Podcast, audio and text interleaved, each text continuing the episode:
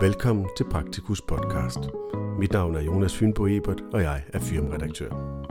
Denne podcast er en oplæsning af artiklen med titlen Danske børn og unge med bevægeapparatsmerter i almen praksis. Artiklen er en del af serien 5 spørgsmål til forskeren, som udkommer næsten hver gang i Praktikus. Denne artikel er skrevet af Negar Putpurbari, som er hoveduddannelseslæge i almen medicin og Ph.D. Artiklen kan læses i Praktikus nummer 263, der udkommer i december 2022. Om projektet. Titel. Prognose og biopsykosociale prognostiske faktorer hos børn og unge med muskelskeletsmerter i almen praksis. Vejledere. Professor Michael Skovdal Ratlef, professor Martin Bak Jensen og professor Jens Lykkegaard Olesen. PUD'en blev forsvaret den 5. i 12. 2022. Artiklens tekst starter her. 1. Hvorfor er det relevant for den almen praktiserende læge? 8% af alle konsultationer med børn og unge i almen praksis skyldes muskel- og skelettilstande, hvor iblandt smerte er det hyppigste symptom.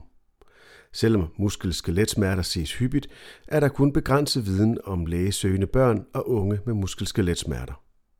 Unge med muskelskeletsmerter har en øget risiko for at udvikle helbredsproblemer og sociale vanskeligheder i voksenalderen. Ingen studier har undersøgt prognosen for unge, der søger læge i almen praksis på grund af muskelskeletsmerter. 2. Hvad handler dit Ph.D.-projekt om? Mit Ph.D.-projekt handler om børn og unge, som søger deres praktiserende læge på grund af muskelskeletsmerter. Vi har karakteriseret denne patientgruppe i Danmark. Vi har derudover identificeret prognostiske faktorer for langvarige smerter på både internationale og danske populationer. Slutligt har vi afdækket, hvad de unge selv mener har spillet en rolle i deres langvarige smertetilstand. 3. Hvordan er dit studie udført? Vi begyndte med en systematisk litteraturgennemgang af prospektive kohortestudier om prognostiske faktorer for langvarige muskelskeletsmerter hos børn og unge i alderen 0-19 år. Dette første studie omhandlede internationale data om prognostiske faktorer for langvarige smerter og afdækkede også prognostiske faktorer for langvarige muskelskeletsmerter blandt danske børn og unge, dog ikke for almen praksis. Fra 17 almen medicinske klinikker i hele Danmark rekrutterede vi en kohorte af 100 børn og unge i alderen 8-19 år. CHIPS-kohorten. De havde alle søgt deres egen læge på grund af deres muskel-skelet-smertetilstand, og de besvarede alle et spørgeskema på det tidspunkt, hvor de indtrådte i kohorten. Spørgeskemaet afdækkede demografi, aktivitetsniveau, psykiske symptomer, sociale forhold og biologiske faktorer. Det andet studie var et tværsnitstudie, hvor i vi karakteriserede chips-kohorten. Alle i kohorten fik desuden efter 3, 6 og 12 måneder tilsendt et kort spørgeskema for at afdække, om de fortsat havde smerter, og hvorvidt deres fysiske aktivitet og velbefindende var påvirket. Det tredje studie var et prospektivt kohortestudie, hvor vi undersøgte prognosen efter 3, 6 og 12 måneder og prognostiske faktorer for chipskohorten. Vi rundede af med et fjerde studie i form af kvalitativt interviewstudie, hvor vi udførte semistrukturerede interviews med 13 unge fra chipskohorten. De havde alle rapporteret muskelskeletsmerter 6 måneder efter inklusion i kohorten.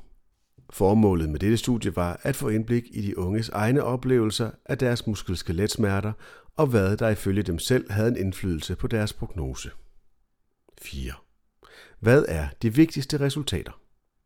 Vi identificerede 111 unikke prognostiske faktorer for langvarige muskelskeletsmerter på baggrund af vores internationale data om børn og unge. Hundkøn og psykologiske symptomer var blandt de hyppigst forekommende prognostiske faktorer.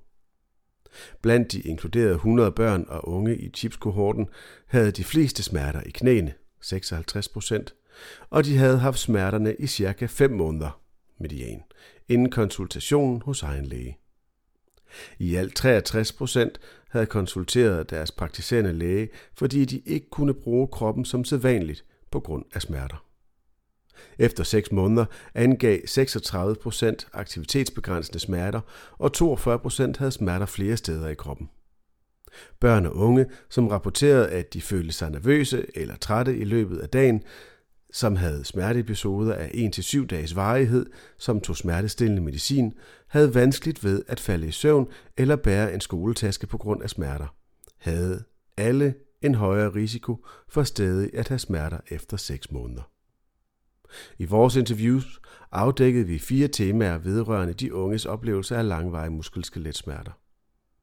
Den første smerte, hvor de unge angav deres forventninger til og oplevelser af den første smerteepisode og konsultationen med den praktiserende læge.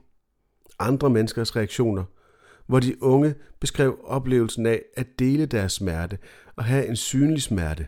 Accept af smerten – hvor det at opnå et niveau af accept af smerte kunne påvirke smerteoplevelsen. Den langvarige smerte, hvor de unge beskrev, hvordan det at presse igennem smerten kunne drive sig en gevinst, f.eks. at deltage i en fælles oplevelse eller hverdagsaktivitet. 5. Hvordan kan det implementeres? Studierne i mit phd projekt har bidraget med at identificere et antal af komponenter i børn og unges langvarige muskelskeletsmerter og deres oplevelse af tilstanden. Vores resultater understreger fælles træk ved langvarige muskelskeletsmerter hos børn og unge, og det indbyder til en multidisciplinær biopsykosocial tilgang til den individuelle og de omgivelser, som han hun befinder sig i. Figur 1 viser den gennemsnitlige unge, der søger egen læge på grund af smerter i bevægeapparatet.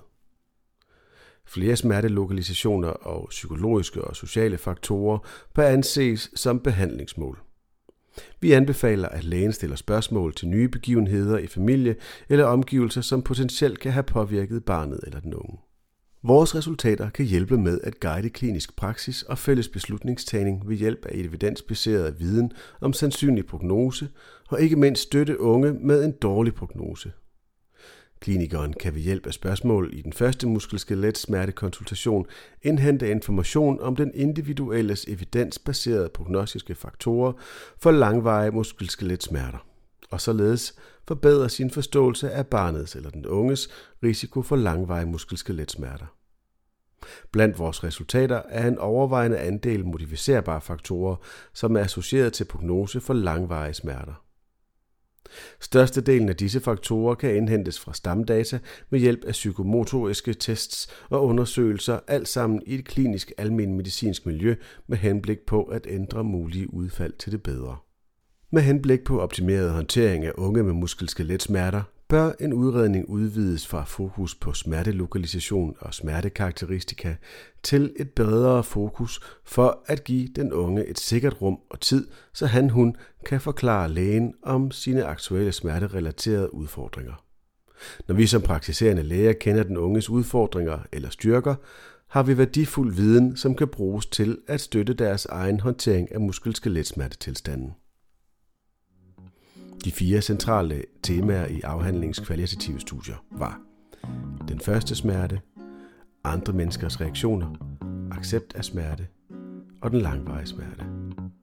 Så er der en tabel, som indeholder prognostiske faktorer og spørgsmål, som man kan stille ud fra generelle muskelsmerter, lænderygsmerter, nakkesmerter og knæsmerter. Hvis man gerne vil se denne tabel med egne øjne, kan man læse den i bladets side 30, og det er altså praktikus nummer 263, der udkommer i december 2022.